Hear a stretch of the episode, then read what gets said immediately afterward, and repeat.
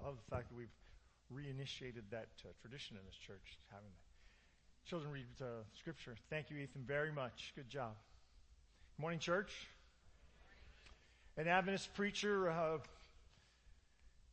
probably about, uh, I would say, close to 100 years ago, maybe a little more, is famous for saying at the end of their sermon, if you have Jesus, at the end of time, when the last tick the clock goes by, you have all you need.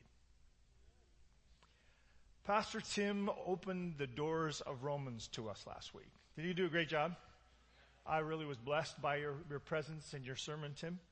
Um, we looked at quickly through the first argument of Romans, which is 1 to 3, and as he set us up Today I would like to pick up there and continue on with in a, a little bit of a deeper dive into chapter 3. So uh, if you still have that document Tim gave you last week, great. If you don't, um, you can get it from him. I'm not sure how, but you can. It's magic as far as I'm concerned.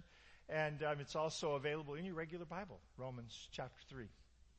Would you join me as we start with prayer? Lord, we have just prayed. But for the lumps in her throat, for the clouds over our eyes, for the things that would stand between us and you today, for the next few minutes. We ask for your help. For the preacher and for each and every one of us. Amen. That he might be just. If you miss this as a primary foundational idea within the text of Romans, particularly as it starts, you've missed a great deal. If you miss the argument about the justness of God in forgiving you, you miss a great deal. The text is clearly driving us in these four, these first three chapters to come to that conclusion. And I'll try to demonstrate that to you today, but if, I think if you miss this understanding, that there is a question in the universe as to whether it is even fair to let you in. For the unfallen, I'm certain there's a question mark about you and I. Are we safe to let in? For those who have never sinned on the, in this universe, and it's hard for me to even imagine that, since I have been swimming in the water and the stench and the, the toilet that is sin that we all live in, my whole life, I don't know what without sin looks like. But for those who have never felt the degradation of sin in their heart, it's a risk for God to save you and to save me. And the Apostle Paul starts us out by saying one of the foundational pillars that you have to understand is how God was both just, he had the right to, it was legal, it was okay, and the justifier the one who could make you and I just, as if we had not sinned. Paul is driving us to that understanding and that conclusion as we work our way through this particular argument. As Tim told us last week, nobody deserves to get in. The Apostle Paul is clear as he's making the arguments to start this thing. Nobody earned it. We're all in the same boat, no matter where we grade ourselves. Nobody passed this class. It's not a bell curve, it's a flat percentage, and you didn't make it. But Jesus. So as we open, I want to draw your eye to chapter 3, verses 3 and 4. He's arguing that the Jewish people had been taught of God all along, but some of them didn't choose to follow God. And in the air, among the Jews and the Christians, there's some conflict in Rome.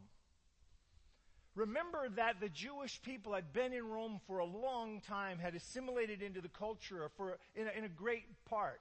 They had been working among the Romans. They had, they had kind of found a way to get along and get by in the middle of that culture. They had already, in some ways, made some little adjustments to the way they were going to do life so that they could fit in, fill out their, their roles, and prosper. And along come the Christians.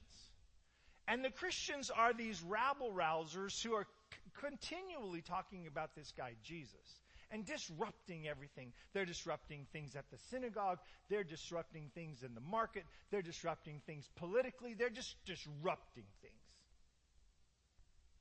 It comes to the point that Claudius, one of the early Roman empires, actually kicks all the Christians out of Rome. He Says, out, the whole bunch of you. It, it is such that the, that the Emperor Nero, when he wants a scapegoat for the burning of Rome, blames the Christians because they just stuck out. They're that proverbial sore thumb. They're there all the time. And you know what happens to the head that sticks up. It gets whacked back down. You are the mole in whack-a-mole and the hammer is in everybody else's hand. That's the picture here. And it's begun to create some irritation between the Jewish con- converts to Christianity and the non-Jewish converts to Christianity, to the Jewish non-converts to Christianity and Christianity in general. And so Paul starts with the Jewish people have had a great deal of information from God. They had a great blessing from God. And he said, you know, some of them did not believe. But that is not an argument against God. It's an argument against them. What if some did not believe? After getting all these things from God, after all these blessings from God, what if some of them didn't believe? What if some of your Jewish friends live like pagans? What if some people in Christianity in 2023 don't live like Jesus? What if they act hatefully toward you? What if they ripped you off when they sold you something or bought something from you? What if they stand in the marketplace and you're embarrassed that they call themselves Christians? What if they have the sticker on the window of their business and everybody in town knows they're a crook? Jesus says to their culture and to our culture, to you and to me, through the apostle Paul, look, if they're failing, don't blame me. Would their unbelief nullify the faithfulness of God? Does your unbelief or my unbelief nullify the faithfulness of our God? When you have gotten yourself into a terrible hole because you've lied, you've stolen, you've cheated, you've done something you shouldn't have done, when you get yourself into that hole, was it God's fault that you got in the hole? No. So don't blame. God is faithful even when we're not. God is the standard and we are not. The argument starts out, my argument starts out today with, let God be true and every man a liar. Do not make God culpable for the messed up world you find yourself in.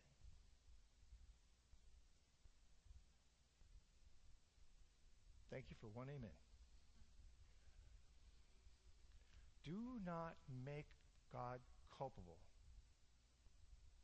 for the messed up world you find yourself in. He gave us a perfect gift, and we broke it. One of the arguments against creation is sin. Did you know that? That, that materialist people who argue against a creator argue that he didn't do a very good job. That if, if God were really good and really powerful in all the things Christianity and, and Judaism says that he is, that there would be no sickness. There would be no death. There would be no degradation in the planet. We wouldn't have hurricanes and earthquakes and violence and fire and all of the things that we have. And whenever something like that happens, they shake their fist at heaven and say, see? And unfortunately, there's some fingers pointing from the church too. And we say, if my house fell down in the earthquake, the fire, the hurricane, the tornado, if it happened to me, it's God's fault. Right? But God is faithful to us. We broke our toys. Don't blame God if the wheels come off. Romans chapter 3 quotes Psalm 14, 1 to 3. In Paul's argument, he says, As it is written, there is none righteous. How many? None. No, not one. In case we miss none righteous, no, not one. Look at your neighbor. Look at your other neighbor. They're looking at you too. Right? No, not one. There is none who understands, none who seeks after God. But wait a minute. I've spent the last 40 years of my life studying and seeking after God. Every day. All the time. Without pride or selfishness. With humility Mm, I've not been so good. I've been not, I'm not even sure I could count half the days to be fully committed to seeking after God. Could you? And I get paid to do it. You guys do it for nothing. None who seek after God they have all turned aside. And I know Psalms is an Old Testament passage, but do not make the mistake of applying this only to someone else. The none is us. The none is all of us. Nobody qualifies. But the Jewish church within Rome says, wait a second. We're good church people. We go to synagogue every Sabbath. We've been studying Torah since we could read and even before. We've memorized vast amounts of the text. We follow after God. We study. We pray. We do it religiously. We invented religiously. And they did, actually. Is there no benefit to being in church? Isn't the church a little better? Aren't church people a little better?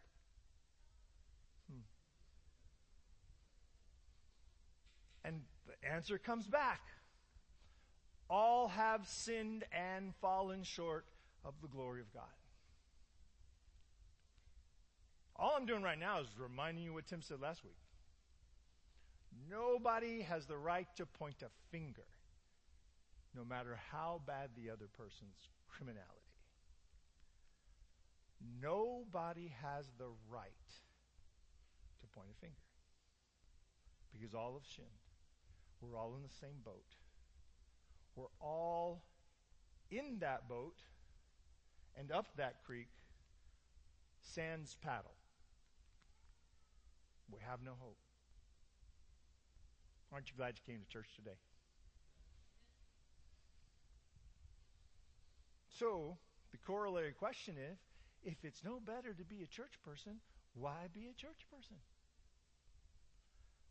Why go? Why spend your money? Why spend your time? Why drag your kids in here? They didn't want to come this morning. You dragged them in anyway. Thank you for dragging your kids to church. Keep doing it. They too will thank you someday. May not be now. You may be dead when they're thanking you, but they will. So Paul comes back with the answer, and he begins to build his argument. What advantage then has the Jew? You can insert yourself here. What, ad- what advantage here has the Groff? What advantage here has the Dimick? What advantage here has the Peterson? What advantage here has the Ashlock? What advantage here has you? Much. In every way. Should be a song, right? Chiefly because to them, to the Jew, to the church, were committed the oracles of God. The, Hebrew, the Greek word here is the logia of God. John gave us this word. John introduced us to this word in 1 John, right? Or in, in John 1. He said, In the beginning was the word, and we've we've been taught and taught and taught was the logos. It was this is the Greek word for for word, right? In the beginning was the word. The word created everything. Remember, God said and it happened. He created through his simple proclamation. Simple. And he says of you, you have such tremendous advantage because you have been given the word. You have been given the word. The, the, the words, certainly the text, the information of the law, the prophets, the Psalms, you have been given the Gospels. You have been given the theological letters. You have been given the pastoral letters. You've been given the apocalyptic letters. All of those are yours. Certainly, this is the scriptural text. But there is also a word that speaks in your heart. Don't miss this one. Because there is a word that you hear as a whisper from God most of the time. It's one of those whispers that you cannot ignore.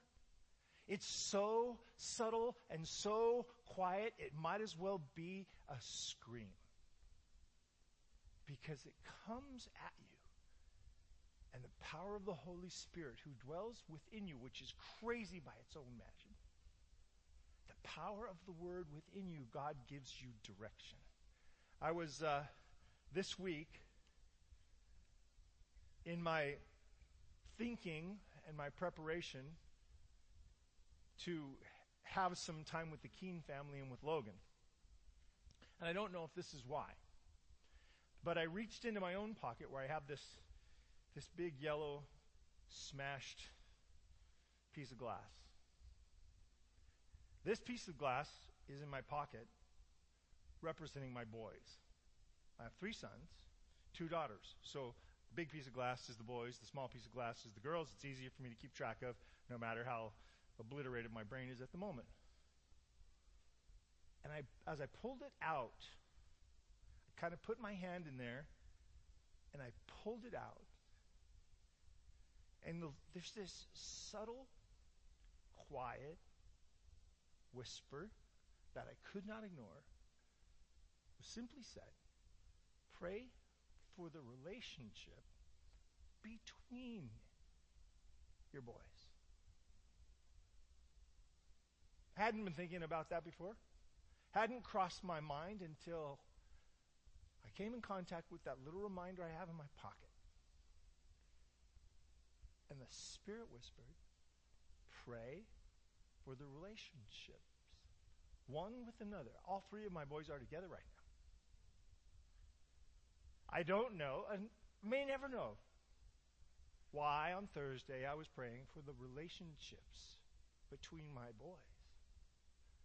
That's the Word. You have the textual Word, but you also have the Holy Spirit who whispers into your life if you keep your ear open and you hear. When the, te- when the church is asking, well, why be in this thing? It costs us so much the Romans are willing to throw us into the lion's den like Daniel of old. The Romans are willing to kill us or crucify us. Why be in this? And he says, God has chosen to reveal himself to the world, and you people have had the good sense to hang on to the revelation. You are blessed in every way. And beyond the revelation of the text, he speaks to you.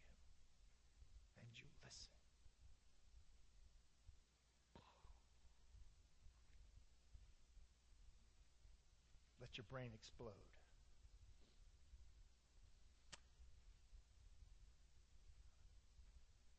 I'm not sure I got on that slide. Must have pushed the button while I was in my pocket.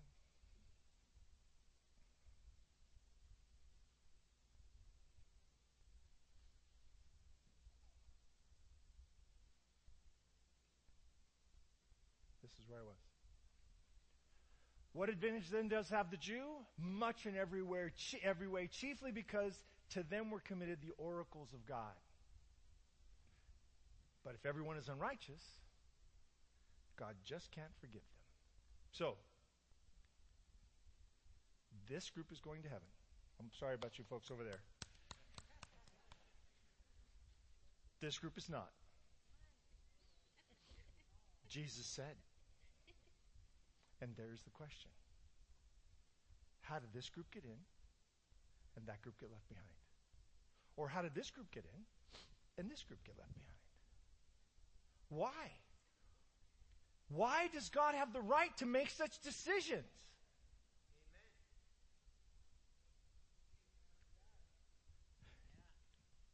Because He is God and we are not. But if all of us are unrighteous, as Pastor Tim said, why do some of the unrighteous get in? God can't just forgive them, can He? He can't just wipe the slate, can He? He can't just decide, you get to go in. You, wait for you, wait for, wait for you.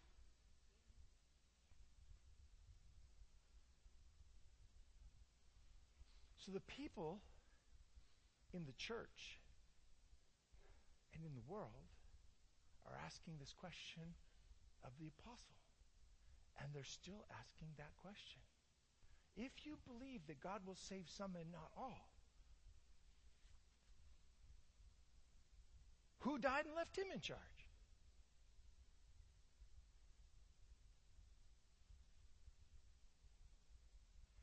I better pick up the pace. And this is when the argument comes in. Let God be true. Let God's judgment be considered righteous. Let God be understood as the one who has the right to do it, and everyone else a liar.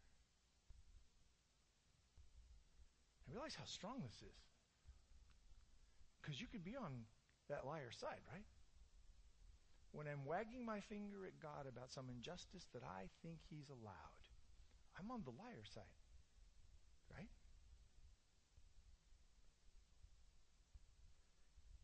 I try not to wag my finger at God, but occasionally I see something in the world that I think, why would, why, what's, forgive me for saying this out public, Lord. What's the matter with you? How could you let that happen?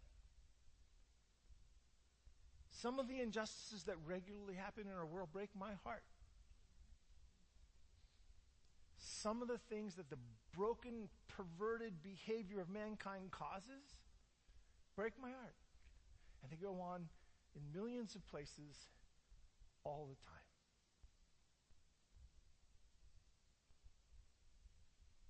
And I stand there with these folks saying, God, come on. And the Apostle Paul says, No, no, no, no, no, no, no.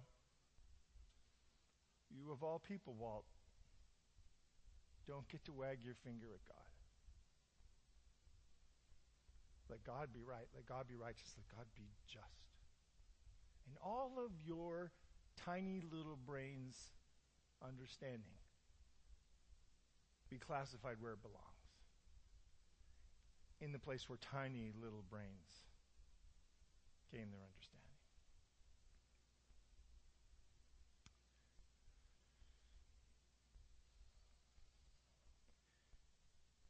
In Psalm 51, David has this interesting line. Against you and you only I have sinned and done this evil in your sight. And then he says, that you may be justified in your words and may overcome when you are judged. When somebody wags their finger and says, why did this bad thing happen to David? Let them hear me say it was on me. Let them hear me say, I sinned against you, and the punishment, whatever that might be, for what I did, is on me, not on you. David said this. Paul yanks it all the way from the Psalm into the New Testament and says, if you want to understand the justice of God, let's start with David's confession. David said, I did it, my fault, it was against you, it wasn't against anything else, it was all as if I were standing there shaking my fist in your face. My fault, whatever I get, I own, I deserve. When they ask, was it fair? It was fair. When the world, my family, or even me, stands up and says, Do you really think this is a just thing, God? David says, Before the punishment starts, before the role of my responsibilities, before the wrath of my own behavior starts to roll out into my life, let it be known to all that you were right. Why does David get to be called the man after God's own heart? Because of crazy stuff like that. Because the man gets it. He may get it deeper than most anybody ever has. And this psalm gives us this, this classic kind of vision into his heart as he understands very, very deeply that his offense against everyone in the story is a direct offense against their Father and Creator who loves them immensely. And he said, Whatever is coming, whatever happens next, you were right. You have the right. Let no one hold my bad behavior as some kind of an example of your not being just. I acknowledge my transgressions and my sins always before me. Against you and you only have I sinned and done this evil in your sight, that you may be found just when you speak and blameless when you judge. I'm giving you a slightly different translation.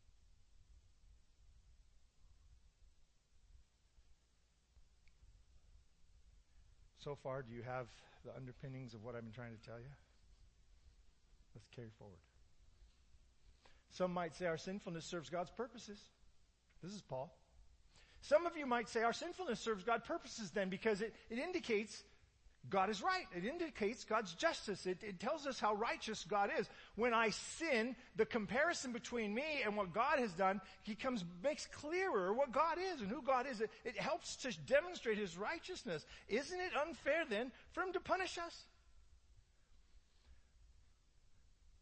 David de- demonstrated that his sin helped people understand how righteous God was. If that's the case, isn't it unfair for him to punish us, for us to all say, we're bad, look at him? We look at the argument, some of us go, what? And some of us go, they got a point. Paul says you don't have a leg to stand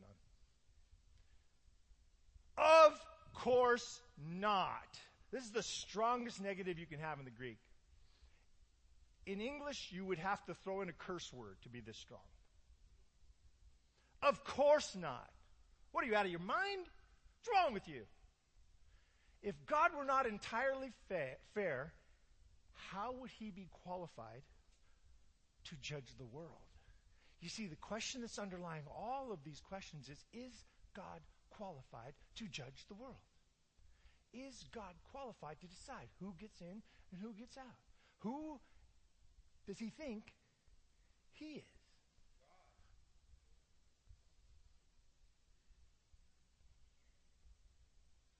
I like that answer better. That one's a little too general.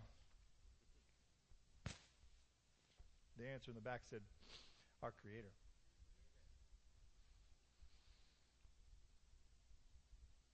Some people even slander us, claiming that we say the more we sin, the better it is. Those who say such things deserve to be condemned. Little insertion from Paul. Those who say such things deserve the judgment of God. I'm not sure he should have said it. I'm not sure I should say some of the things I say. But get what he's what he's saying.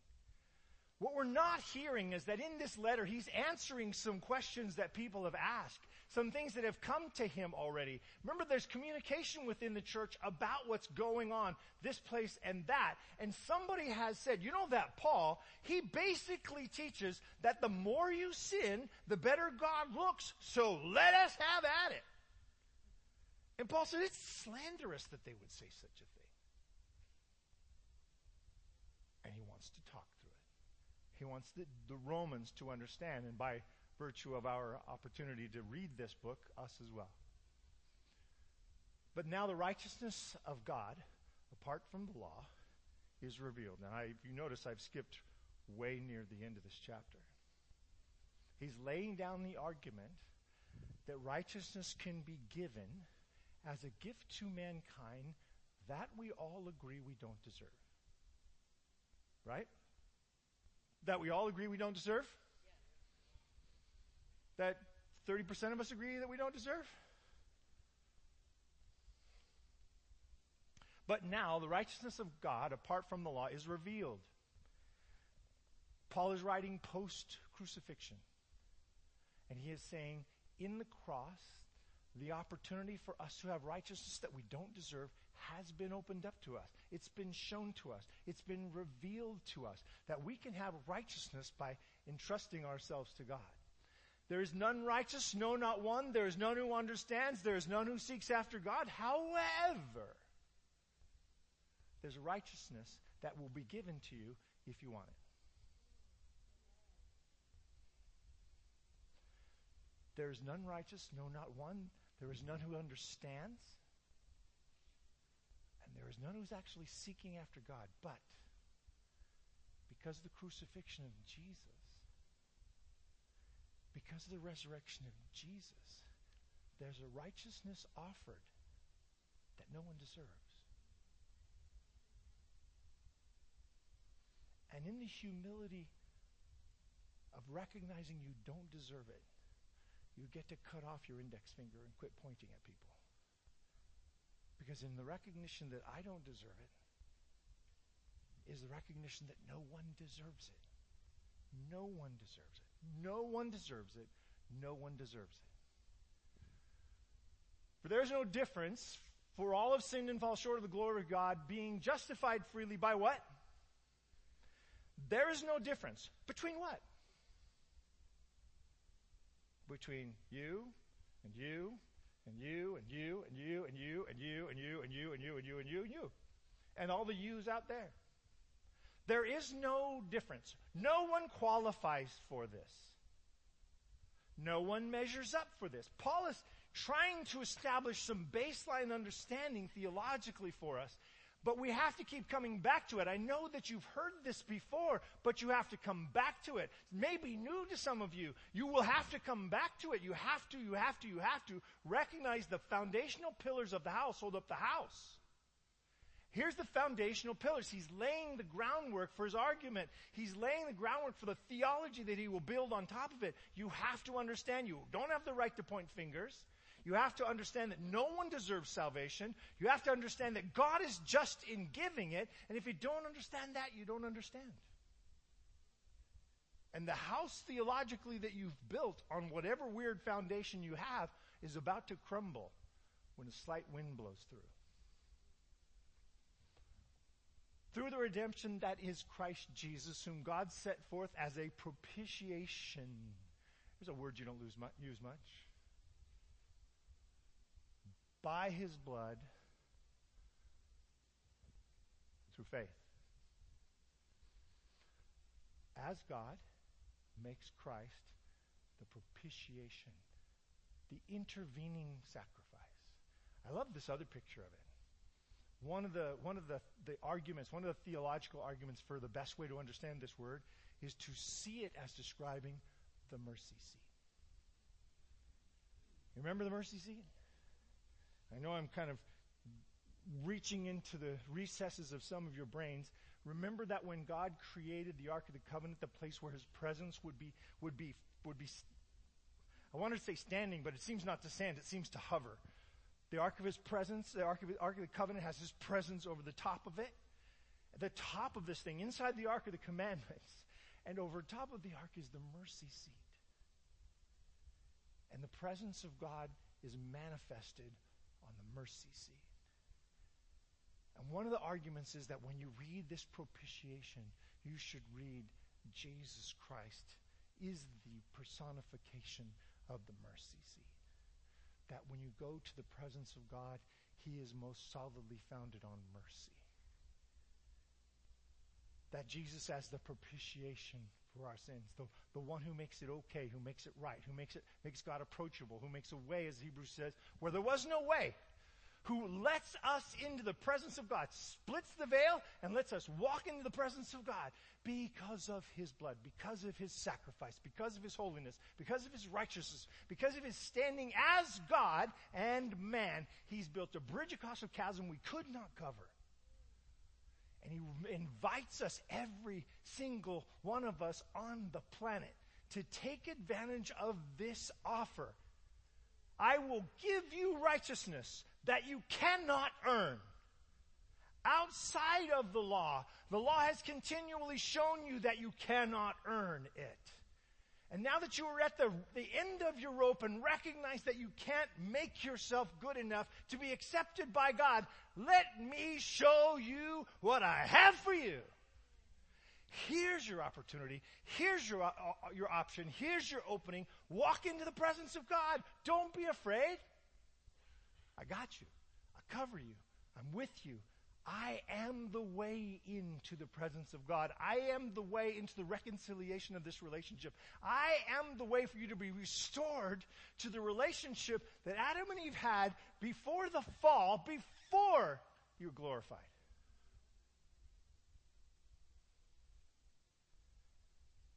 You know, when you offer somebody a relationship with Jesus, when you say to someone what you need in your life is a walk with Jesus, you're handling him all of that. You're saying to them, no, you don't deserve it, but Jesus is offering it. And if you want it, you can have it. And even after you get it, you won't deserve it. And even after you've been following him your whole life, deep down inside, though everyone else may look at you and say, now there's a saint, you will know the old man of sin is still fighting you every day for leadership and rulership in your life. And that every day you have to go to battle with your desires, which are desires for things outside of what God desires for you. Every day we will prove that we are unrighteous still. Every day he continues to hold that blood over our filth to, to give us the throne. And so we come to the end. God, to demonstrate his righteousness, because in his forbearance, God passed over the sins that were previously committed. Whew. I hate Paul's sentences. To demonstrate his righteousness, because all this time, before the cross, he had been overlooking the sins of people who had come and confessed the sins of people who had come to him and asked, the sins of people he did not punish or judge in the, on, in the moment and on the spot. He had kept letting people get away with stuff. God demonstrated his righteousness because of his forbearance, having passed over the sins that were previously committed, to demonstrate at the present time his righteousness, that he might be just and the justifier of the one who has faith in Jesus. God is trying to prove something here. He is saying that I have made Jesus a propitiation for your sin. I have uh, made a plan. We have made a plan. We were in on a decision to save you when we knew you were going to fall, which happened before we created you. And in that moment, we decided that we were going to rescue you, and the cross was going to happen, the resurrection was going to happen, and we were going to offer that to you to rescue you from what you had gotten yourself into it, into long before Adam and Eve were even made. We made a way when there wasn't even a way needed. And it was there in that moment that the righteousness of every person who was declared righteous in spite of themselves was both granted and foreknown. And in Jesus, it came to fruition and you all saw it. And Paul says, now that you have had an opportunity to see what Jesus did, you are really blessed people because you are looking back at the cross, recognizing what was done, where everyone before you was looking forward to the cross, unaware of what was going to happen. You are better off than they were, and they are covered, and you better not complain. I added that last part for me. God is declaring his righteousness for all the forgiveness that he's passed out for all the time that it has been needed on this crummy little planet. And he is demonstrating it in the cross. And he's saying, if you don't understand that self sacrifice is how you got in, then you don't understand. Paul says, I want you to know at the outset that God has right to forgive your sins. I want you to know Romans. Those of you Jewish Romans who are having trouble with the Christians, all the forgiveness that's been offered to you through the sanctuary system, it was Jesus. Those of you Jewish Romans who became Christians, who are struggling with the other Christians because they, they're not Jewish, they're not circumcised, they're not in any way measuring up as you understand measuring up, and He's still giving them, granting them a covering of His righteousness. I want you to understand that this has always been the case. Jesus was always the center of the sanctuary. He was the mercy seat, for goodness sake.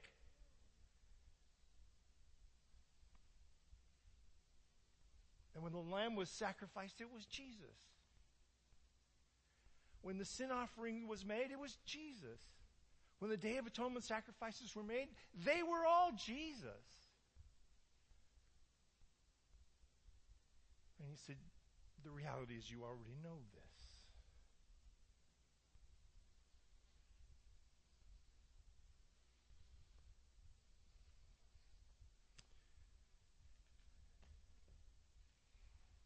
And that preacher I talked about at the beginning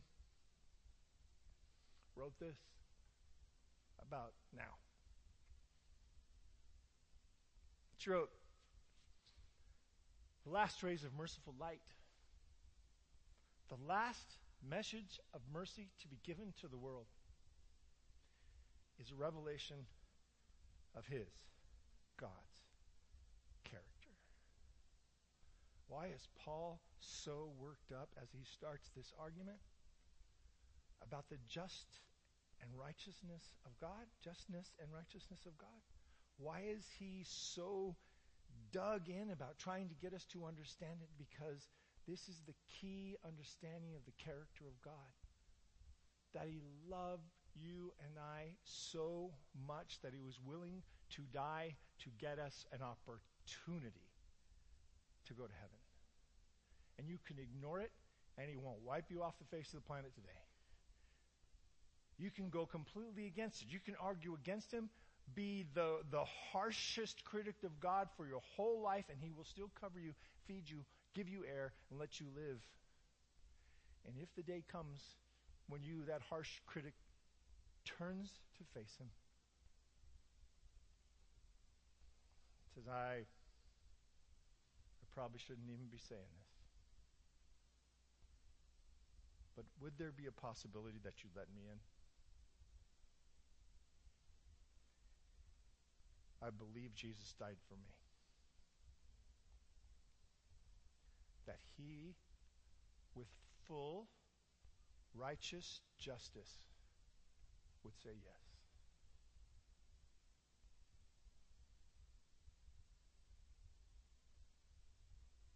He has the right to wipe away sin. He has the authority to wipe away sin because he paid for it. A few weeks ago, if I can beg your memory, We talked about a man lowered through a roof in front of Jesus. And I told you Jesus' words are missed in that passage. I had missed them for a long, long time. Jesus, when the man lands in front of him, says, Your sins are forgiven. And you and I and all the people who are watching think, so, how, how dumb are we? And Jesus turns to the Pharisees who are saying, He doesn't have the right to do this. That's blasphemy. He turns to the Pharisees and says, So that you will know that the Son of Man has the authority, the just right. I don't mean just right like a, oh, that's just right. I mean the just, the righteous, the appropriate right. He has the authority to forgive sins. Rise up, take up your bed, and walk.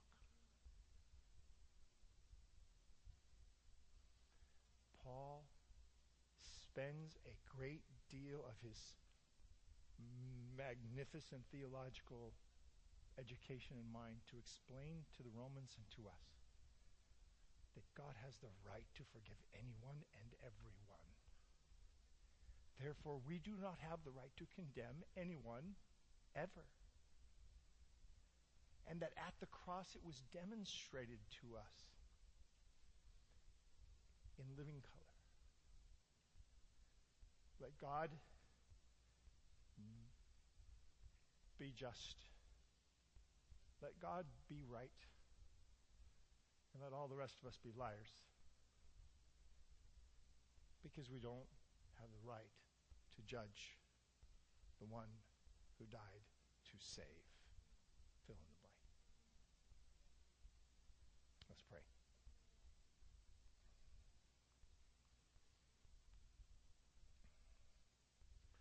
Father in heaven,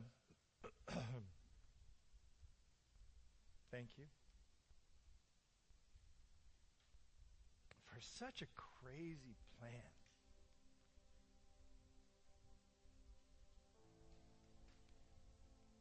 For choosing the likes of us again today.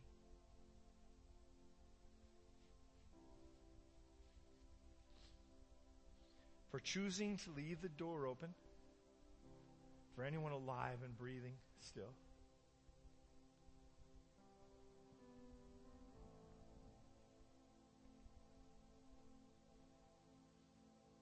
Again today, I choose the covering of Jesus' sacrifice.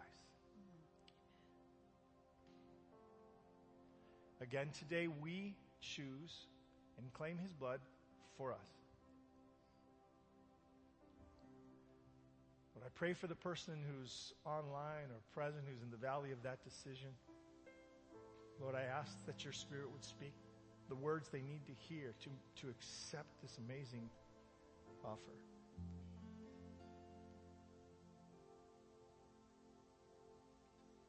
Thank you for the cross. Amen. So much that we don't understand. Thank you for grace bigger than our sin. For the call back to fellowship with you and relationship with you.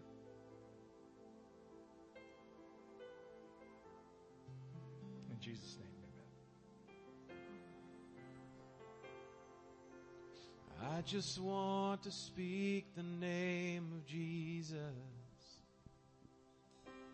over every heart and every mind. Cause I know there is peace within your presence. I speak Jesus.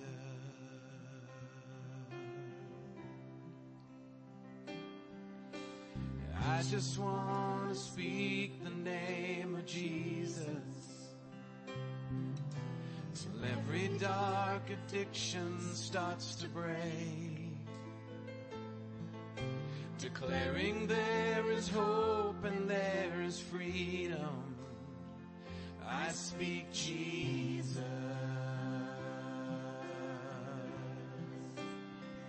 Your name is power. Your name is healing.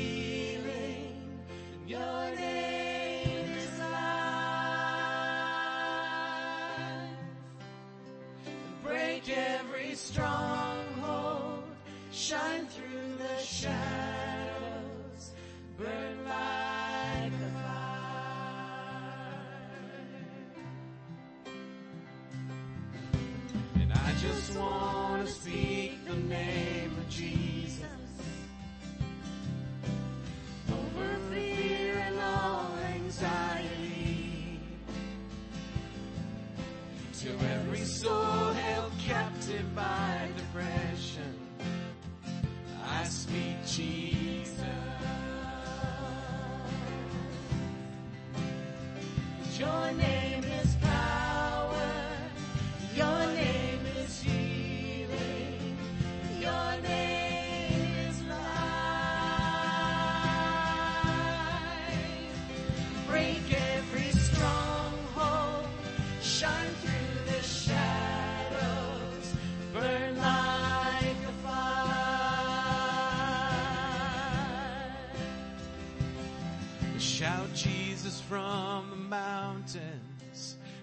Jesus in the streets, and Jesus in the darkness over every enemy. And Jesus for my family, I speak the holy name, Jesus.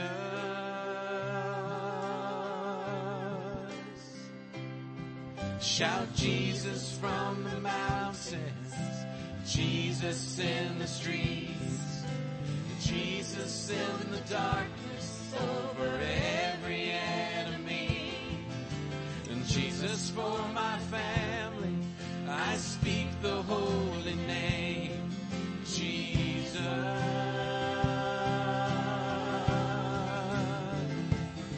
Shout Jesus from the mountains, Jesus in the streets, Jesus in the darkness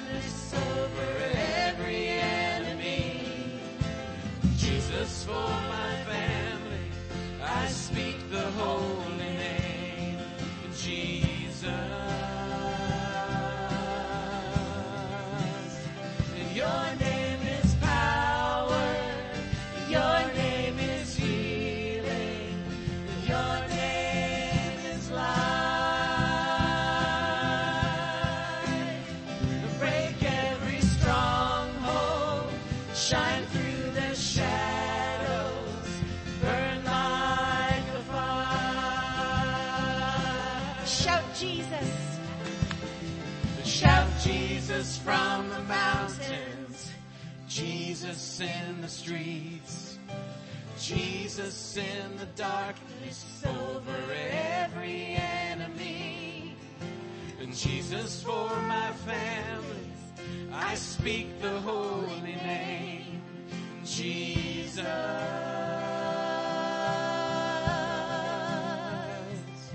Shout Jesus from the mountains, Jesus in the streets, Jesus in the darkness Jesus for my family, I speak the holy name, Jesus.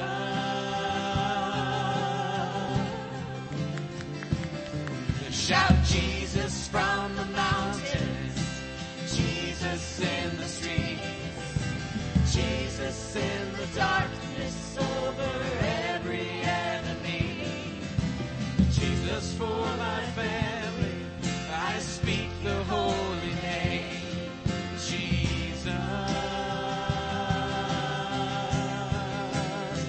Your name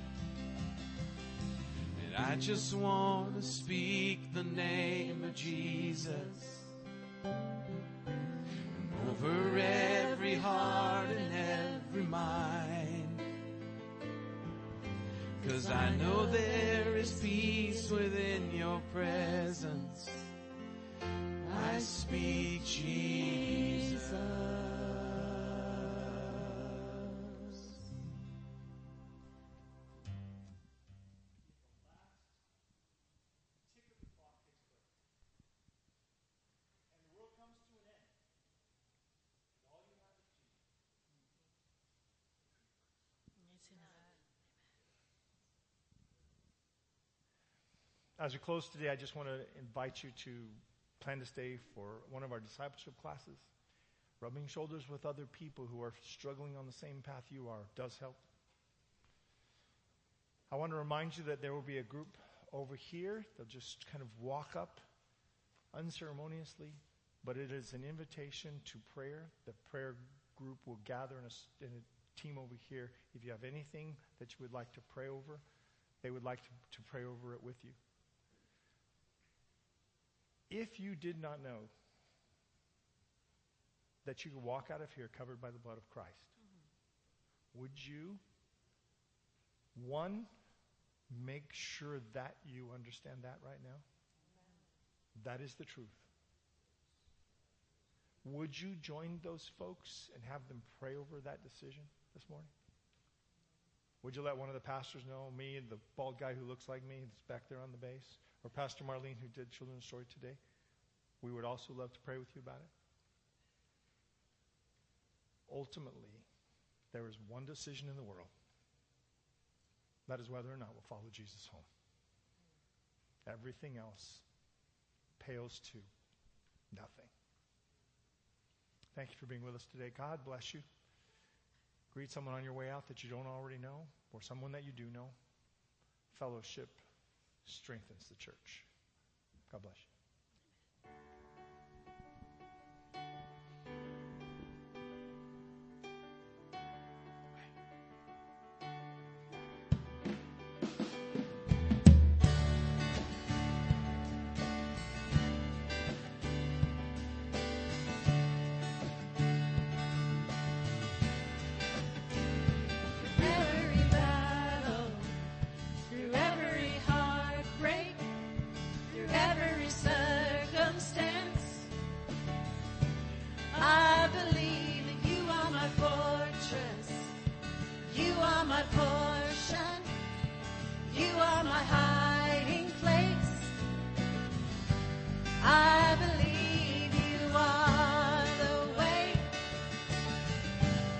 tree.